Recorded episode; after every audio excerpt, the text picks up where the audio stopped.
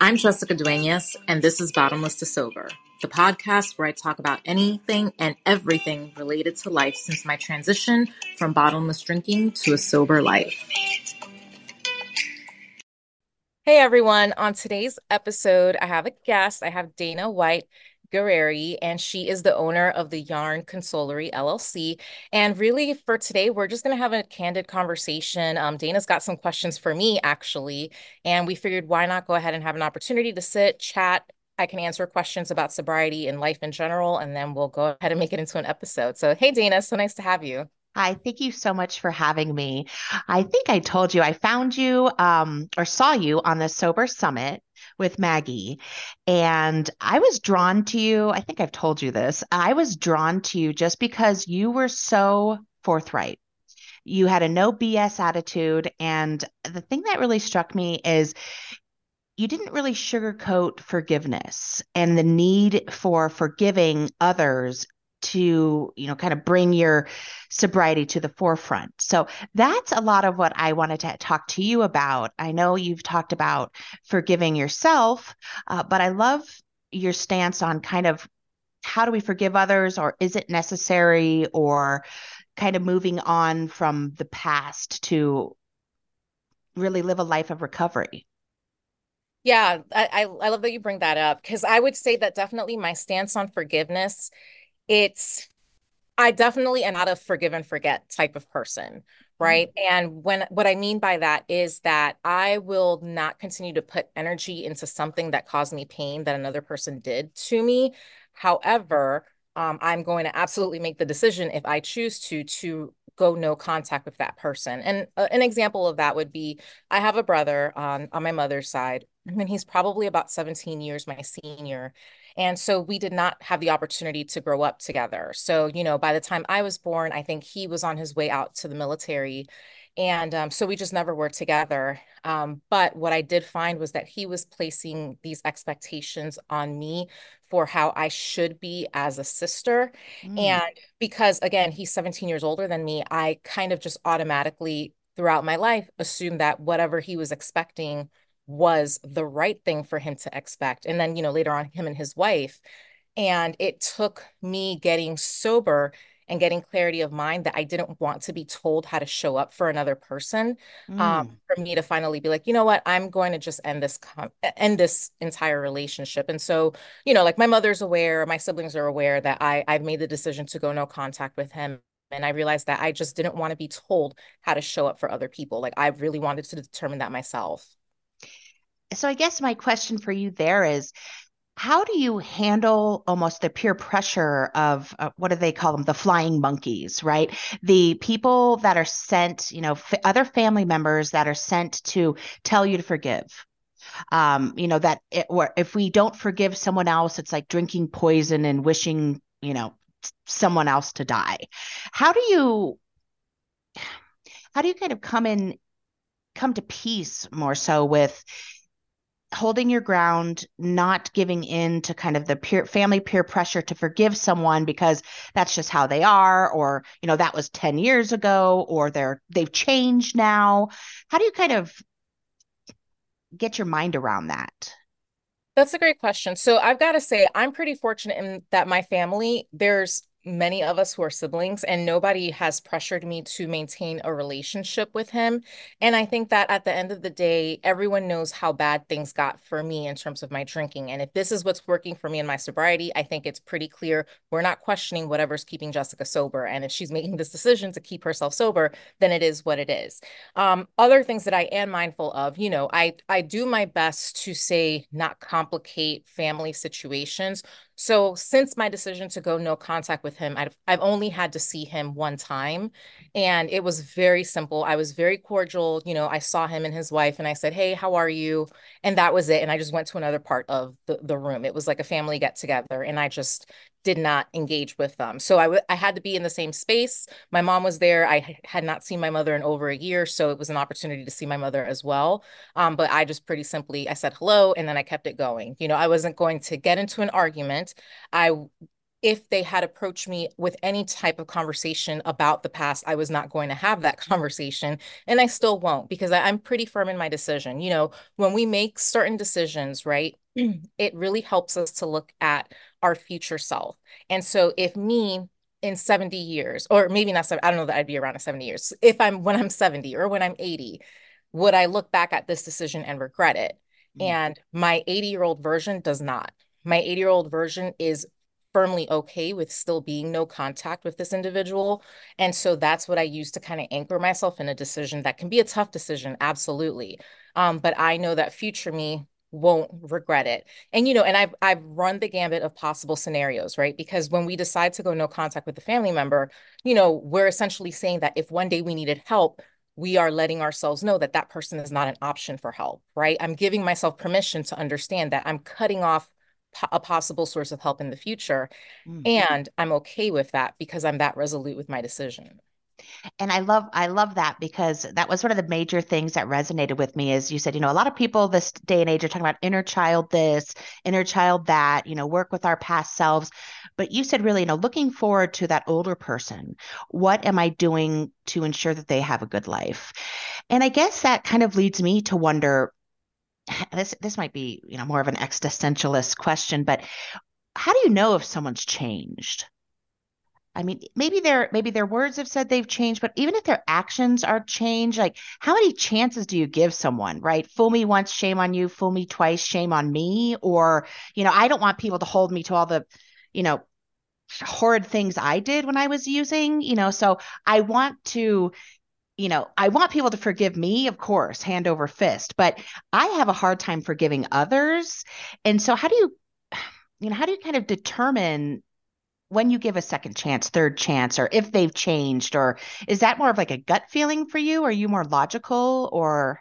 I think I've definitely become more logical. I think the more sober I am, the more logical I get. And so I think everyone ultimately has to make that decision for themselves, right? When I'm working with a client one on one, I'm never going to tell someone you need to let this go versus you need to like hold on to this, etc. But what I ask myself or would ask another person is, are you okay with this happening again to you? Mm. Right. So, because again, someone can change and we're people and humans backtrack sometimes, right? It, it's human nature to be imperfect. So, are you okay with whatever that imperfection was to happen to you again? If you are, by all means, like let this person back in your life, right? If you know fully well that you can handle whatever disappointment it was that this person brought to you. However, if you know that your nervous system could barely tolerate that event and you know that it's just something you wouldn't want to deal with ever again, then this is where you let that person change and evolve and show someone else how great they are now, right? Like you don't have to be the recipient of this person's new version of themselves. They can absolutely be their new self and give that to someone else, right? Whether it's a romantic mm. relationship, a family member, a friend, um you it's totally up to you, but I that's kind of like my question that I use to measure that. Am I okay with this happening again? If I can handle it happening again, sure, let them back in. If not, they can go exist somewhere else. So, what do you think of the phrase, you know, if someone shows you who they are, believe them? I think that it's it's a great phrase and I think it's a very true and spot on right? And i think that a lot of times we we want to see the good in other people right? And sometimes we have those rose colored glasses and sometimes we're attracted to red flags right? Like sometimes somebody who screams drama and chaos seems reassuring to us because that's all we've ever known. Exactly. However i do think that yeah like when someone shows you by their actions what they mean, what their intentions are with you. If you choose to ignore it, again, don't be surprised when the following things happen that you know perfectly align with exactly what they showed you um and then again you you can make that decision. Do you want this to continue? Yes or no. And if you don't then you have to make a decision in terms of keeping this person in your life or not. So this if i and if i start to go too far out there you know bring me back down. But what about your idea on almost like ancestral wounds? You know do we pay the price as you know as children of you know parents or you know grandparents or great grandparents who had issues in the past do we you think we pay the price for them? Or i mean maybe that's a car- karma kind of question you know um and maybe that's you know eh, the trauma factor. How do we move on from those kind of ancestral wounds yeah, I mean, I would say, I don't know that I would say that it's karmic in that we automatically, like, it's something like a, a debt to pay, right? Like that it's a tit for tat sort of thing. Like our parents right. did this, so now we deal with this. But what I do think happens is that these are learned behaviors, right? So if our grandparents went through something they learned how to survive it a certain way whatever whether it was some sort of system of oppression at the time any specific type of laws any specific you know depending on their identity and where they lived right? Like it could have been a straight up like surviving genocide whatever the case may be right? That definitely imprints itself on folks and if anyone researches say epigenetics we do understand that we do carry the trauma of those before us at the same time, we with like tools that we have, you know, we're definitely and as a generation, like anybody who is alive right now in 2024, um, what we're very fortunate for is that there are a lot of resources and there is a lot of understanding and there are a lot of conversations about personal development and taking care of yourself. Because I think, for example, my mother's generation, they never would have had conversations about like reflecting on your behaviors and thinking mm-hmm. about where your emotions are coming from and what your emotions mean and how something that happened to your ancestor may be impacting you today right so my mom really didn't have a lot of tools to help her with her excuse me with her behaviors so to speak and her mindset and her thoughts and her emotions I, on the other hand, can go online. You know, there's tons of resources online, there's tons of books to read, there's lots of safe spaces that are being created to facilitate these conversations about our emotions, our state of well being, the things we've gone through, so that we can actually empower ourselves to break the, the learned behaviors that the people before us had to use to survive. So we don't have to operate in the exact same manner. So, do you think, where do you stand on? feeling as though you almost need to go back and educate people who have wronged you like maybe your brother you know or your mother or you know whoever we have in our life that you know isn't as elevated or have that you know consciousness that we have now do you feel i mean not that it's our job to to teach them you know i don't need to teach a grown grown ass woman how to behave you know but at the same extent how do we kind of educate others? Or is it kind of like hey that's you you've done your thing and i educate going forward to like my children yeah, I mean, I I don't. It, it's not my place. You know, if my brother were to ever be curious and want to have a conversation about it, we can have the conversation about it. But you know, everyone is walking through life through their own lens and their own perspective. So I'm sure he thinks I've done a million things wrong, right? And uh, it's not my job to convince him that you know, his perspective is one way and my perspective is another. Mm. I just know in my reality, I did not want to be told how to show up in this relationship. And so I removed myself from the relationship. So that way there was no more drama about being told that I'm doing the right or wrong thing. Mm-hmm. You know, whatever he thinks is going to be whatever he thinks. Um, all I can do is just show up authentically. And then, yeah, um, in terms of educate, right? There's opportunities, conversations just like on this podcast that anybody can sit and listen and kind of have opportunities to reflect. Um, when I'm facilitating meetings, right? Um, I work with the Luckiest Club. I previously worked also with the Reframe app. You know, when I'm having conversations with people in recovery who are reflecting on their own journeys, right? These are the opportunities that I have to kind of share my perspective on, say, forgiveness and interacting with other people who have hurt us or choosing not to interact with other people who have hurt us. And then if I were to have a kid, of course, you know, I would definitely pass this on to my children, right? And give them the option of knowing that they don't have to be forced into any relationship that they don't want to be in, you know? Um, but yeah, I don't, I don't believe that it's my job to go teach other adults how to how to live and how to think and how to act. I love that well, I'm, I'm making all these notes over here as you're telling me this. I'm like, note to self. What about, and then maybe this is switching gears a little bit. How are you uh, when you're working with a client? How do you work on like the forgiveness of self? So maybe we can forgive people because they did the best with what they had at the time, or you know, that's all they knew. Like you said, your mother wasn't equipped; she didn't have the tools you have. That's she did the best she could. How do you kind of decide how to forgive yourself. You know i i can be hard you know hard nailed to not forgive her. I have a i have a brother too that i have some strained relations with. You know i can i can definitely keep distance between us but how do you kind of determine you know forgiveness in yourself? How do you how do you work with that? Yeah, that that's a great question. So when I work with clients one on one, you know, first it's kind of like defining just some basic terms, right? And it's like I feel like the big one is what is guilt versus what is shame, mm. right? And I think Brene Brown does a really great job of explaining that. Like, I think she says something along the lines of shame is a focus on ourselves, right? That mm. we think we are bad and we think we are not worthy because of whatever it is that we did that we regret having done, versus guilt that's not personal to ourselves. We can feel guilt for having done something that is wrong, quote unquote. Um, but even then diving in deeper, like let's say if someone is feeling guilt, right? And they're they're like, well, I feel bad about having done something wrong then the question goes deeper into well what do you define as right or wrong because you know for mm. ages you know society will say something is right or wrong that is actually wrong but then it's legal right? Like segregation was totally legal but we know it's wrong right? Exactly. And so when folks are managing guilt and shame towards themselves it's like we have to kind of peel back the layers and go back to what do you believe is right or wrong for you right? Because when you are feeling guilt about something First, I want to make sure that the person is feeling guilt about something that actually is out of alignment with their values and then that's fair. Like okay, if you if you feel guilty because you took money from your mother to, you know, go buy alcohol, right? Like you pickpocketed your mom or whatever, and it is not in your values to take other people's belongings, then absolutely that makes sense that you should be feeling guilt for that, right? And so now let's go to let's let's peel back those layers. But some people feel guilt or shame over say their body size right? Like their their body is not a small body and then they're feeling guilt and shame about their weight.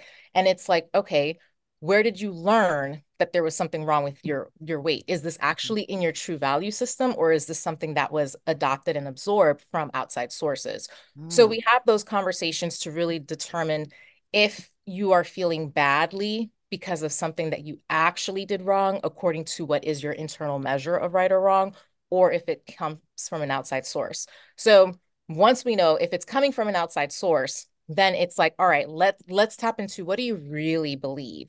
And usually coming into what someone actually believes is right or wrong can help a lot. It doesn't happen overnight because nothing ever happens overnight, but just recognizing that if you start to feel bad because you're a couple extra pounds higher than what you think you quote unquote should be, examining where that belief comes from can really help alleviate some of that emotional like discomfort that you feel when you like step on a scale because you're like oh wait i'm i'm worried about that because this is something that i was taught but i don't really like for me there's nothing actually wrong with being the body in the body that i am in today right.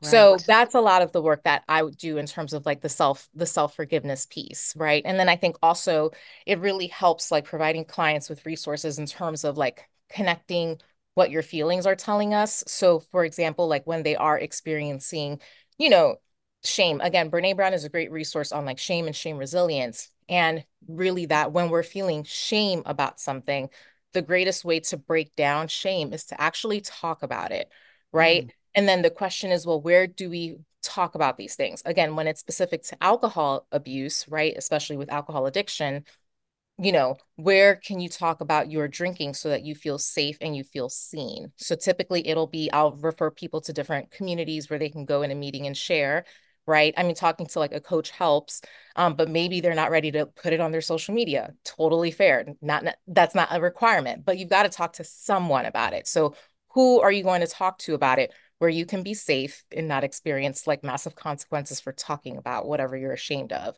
So things like that are really how we target, say, self forgiveness work. I love it. Um, so what about you're you're saying have someone speak to other people about it definitely working with a coach but what would you say about as far as someone uh, the difference between speaking to like a therapist or a psychologist versus a community you know because I, I work with a lot of people and they say well, well i have a you know i already have a therapist. I'm good. I don't need to go to meetings. And so I, I think maybe differentiating between the two a therapist is good a coach is good but what makes having a community so much more impactful than just you know going to your therapist?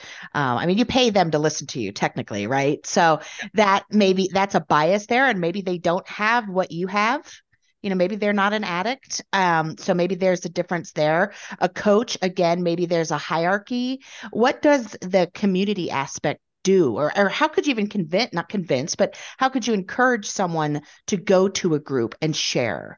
Because that's a hard thing to do. Yeah it it, it excuse me this cough.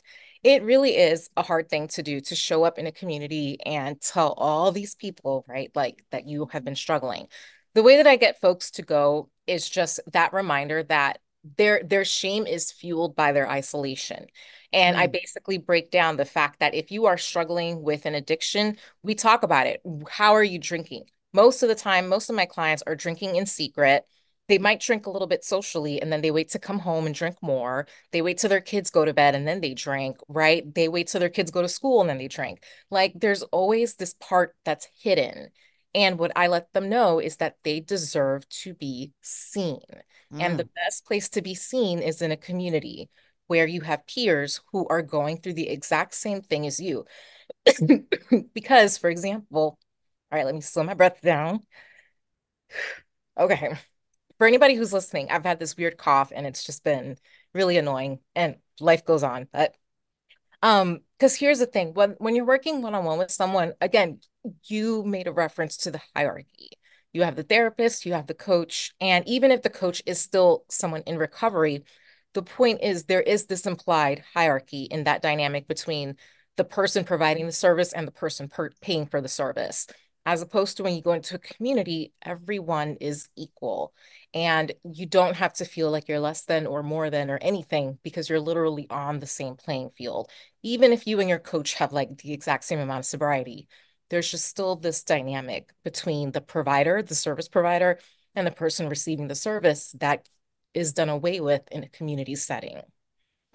So what if you're in a community and you know you've only had you've only stacked a couple you know couple days a couple weeks and you go to a community meeting and everybody there is you know long timers. You know they've all had years or a couple months or how how do you kind of I'm I'm having a hard time thinking of the word but how do you kind of come to terms with you know and I and I, I wrote down shame is fueled by isolation. How do you not compare yourself to other people that are in recovery? I mean, we we're humans. We're always going to compare ourselves to other people. The question is what do we do with that comparison, right? Do we walk into the space and compare ourselves and then think badly of ourselves and think that we're not good enough and we're never going to get there? Or can we use this comparison to fuel motivation? So we walk mm. into a space and we see folks who have been exactly where I am today and see them doing the damn thing for like months or years and say, okay, there's an opportunity for me to maybe get to where some of these folks are at.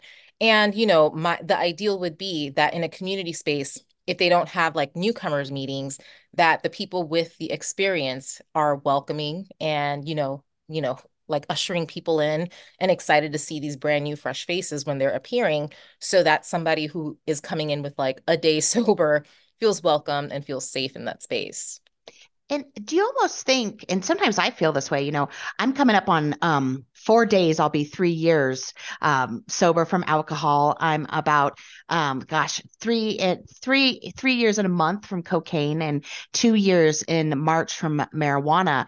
And I almost like to be around people who are new, new, quote unquote, to sobriety. Maybe they've been having a go at it for some time, but it kind of, you know, the fire in their bellies are there. You know, they're, they've got more invested, whereas kind of, you know, I think as you get along, you can kind of have the fuck it button is kind of lingering you know you're thinking and then you kind of get into that you know can i moderate? You know maybe i'm cured now. I mean i know i'm never cured and i can never go back but you know that addict voice sometimes pops up and says oh come on d like you're you're cool now just have one. Or you know you get around those the family members or peers that say oh you're you're fine now geez, babe, you could probably just have one or, you know, maybe just have a puff, you know, and you'll be cool. And so I almost was curious if you thought that maybe it is good for old timers to be, and not that I'm an old timer. I mean, three years is not much in the span of how long I was using, yeah. but to be around people who are, who are starting out because they are ready to go. They have a lot to teach us too. Yeah. I mean, you know, I will always say that the newcomer is absolutely everybody's important in a community but your new folks are are golden because especially for folks with time under their belts, the the new person reminds you of exactly what it was like in the beginning right? And it Mm, can be that very powerful reminder that we might need to be like you know what? Let let's stay put. Let's not have that one right? Because a lot of times the newcomer comes in and there's a lot going on right? You typically don't walk into recovery on like a winning streak. It's usually because something really rough happened that you're right. like holy shit I've got to stop right? So when that person gets to the holy shit I've got to stop point and they're walking into a meeting or logging onto a meeting, whether it's online or in person, you know, they have so much to offer because just their experience on that day one is so important to remind everyone else of how how beautiful it is to come from that, you know, to push off from that point. Mm.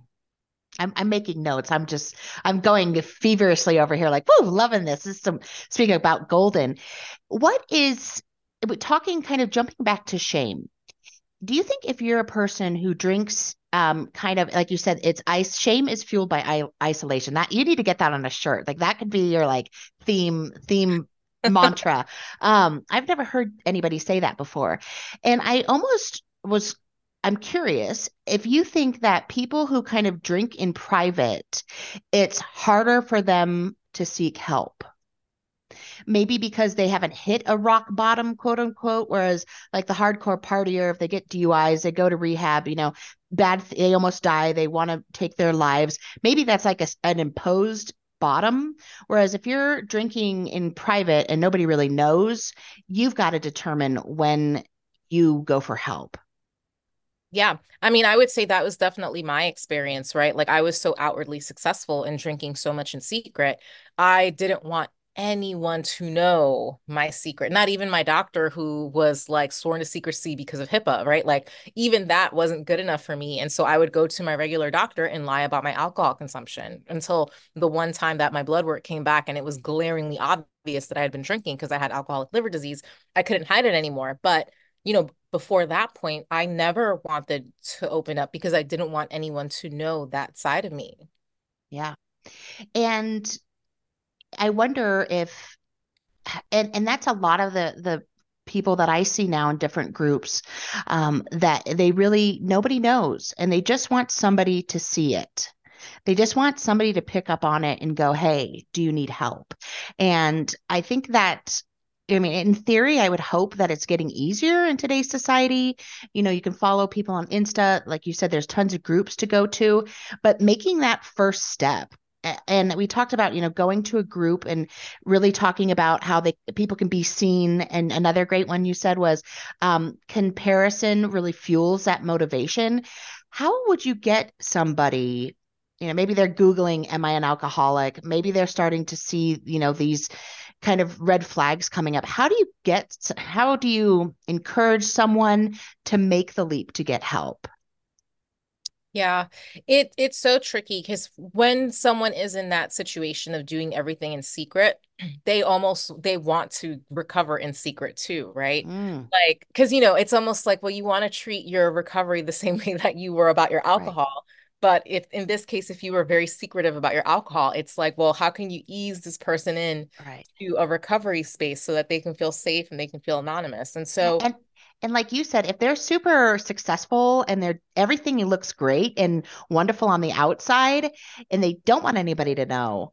So and, and almost think, you know, I, I can do everything else. Like I'm a hardcore independent woman. Like nobody's gonna help me. I've got this, you know. Um, and so maybe would how and I sorry I cut you off, but that was I was thinking of you saying like I'm a successful woman, like this is how, you know, I've got I've got this almost a facade of how great I've got it handled.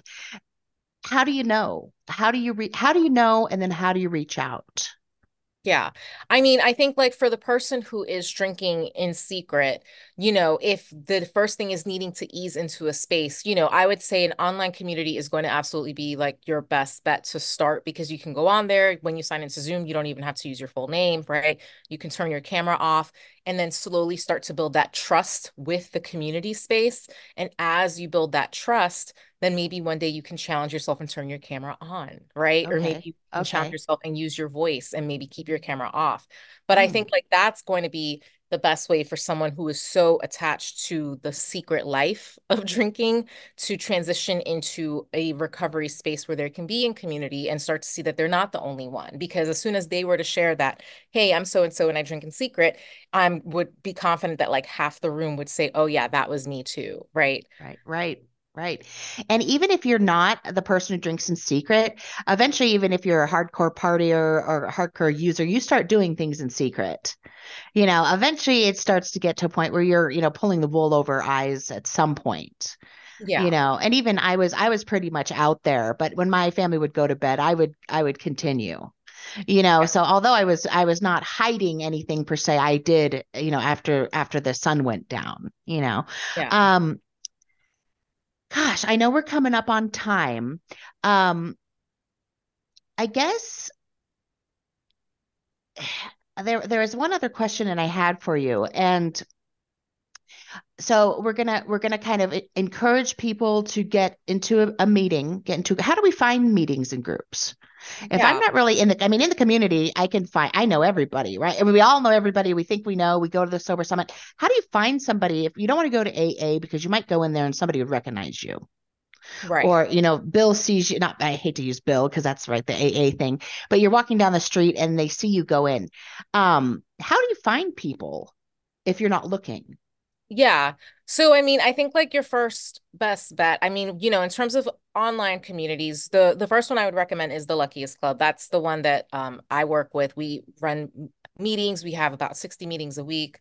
Um, I would absolutely recommend that. They have a free seven day trial. Um, I recently finished working at the Reframe app. The Reframe app is good for folks who are also considering moderating, even though it does not work for me. It works for some folks. Um, so the Reframe app does support people who are quitting and people who are moderating.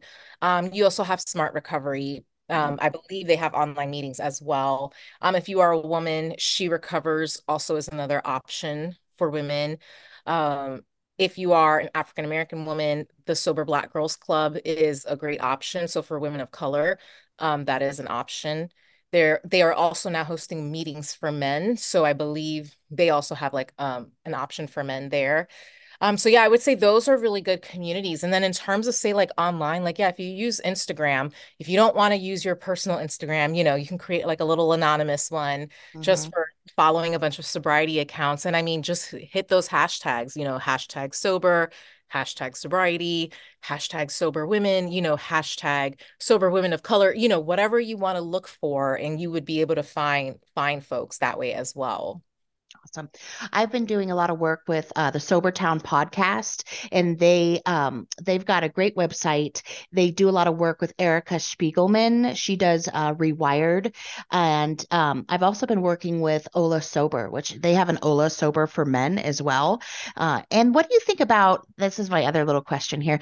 What do you think about like a tracker? Um, I started on the I am sober, like it's like a tracker on your phone, and then you can, you know, count your days, and then you, they have a community there. And I think there's what Sober Buddy, they kind of count days. Did you count your days in the beginning, or? I let the app do it for me. Okay. so, you know, I mean, I have a couple apps that keep track of like you know my sobriety date that i've just put in there and on occasion i'll like open up the app and be like oh it's been this much time yeah. you know i definitely i pay attention to my anniversary and at this point that's really all i pay attention to. Okay. um i i kept an eye out for my 1000 days because um comma you know, club. club yeah the comma yeah. club. So i did pay attention to when that came. And then yeah i really just pay attention to the anniversaries. And after that it's just a day at a time really. So I, I i would not be able to tell you how many days i have right now like off the top of my head. I can't tell you. I would have to look it up. Well can you look it up and tell us? No. Um what about um do you did you give yourself little gifts as you reached milestones? Or do you celebrate on your anniversaries? Or i know you said you don't moderate. What do you think about people who do moderate? I mean do you work with people who do moderate? Or are you kind of like hey you know if you're doing a dry january it's like oh i've got you know 10 days left and i can get hammered. You know whereas if someone's going hey this is in for the long haul you know um and that's a little bit easier than doing one day at a time yeah. So in terms of moderating, um, I do actually not recently, but I have had clients who have wanted to moderate because it's not my job to tell you what your goal is, right? Right. It, Okay. the client to decide what what they're working on and what their goal is. So I have worked with a few people who have tried to moderate, and I have seen some of them do better than others, and the ones who really have struggled, um, you know, with them, I have said, you know, like I think this is an opportunity to really explore being alcohol free, right? Okay. So with regard to them. Um, then in terms of your other question, I can't remember what the other question was. Do you celebrate milestones or do you encourage Gotcha. that? Or like, you know, even your anniversary, like do you buy yourself a cake or I don't know if you love sugar, but um, you know, do you buy yourself gifts as you hit milestones? Like what do you think of that? So yeah, I do celebrate my milestones, but I don't really do anything like crazy for them. I think it's more just like I make sure to always on my anniversary share, you know, I make sure to post about it and share about it because I, again, I do think it is important for that visibility for people to see, okay, this person has not drank or has not had alcohol in this much time. And so for those reasons, I do. Um, but I mean, I don't personally like have a cake or do anything like particularly special. No. Okay. Well, I, I figure, you know, that's kind of that, oh, I'm going to buy myself a present when I hit milestones. And, you know, so I'm, I'm kind of thinking, well, you know, maybe I just want to, there, I've uh, changed addictions right now. I'm a shopping, shopping and sugar uh, fiend over here.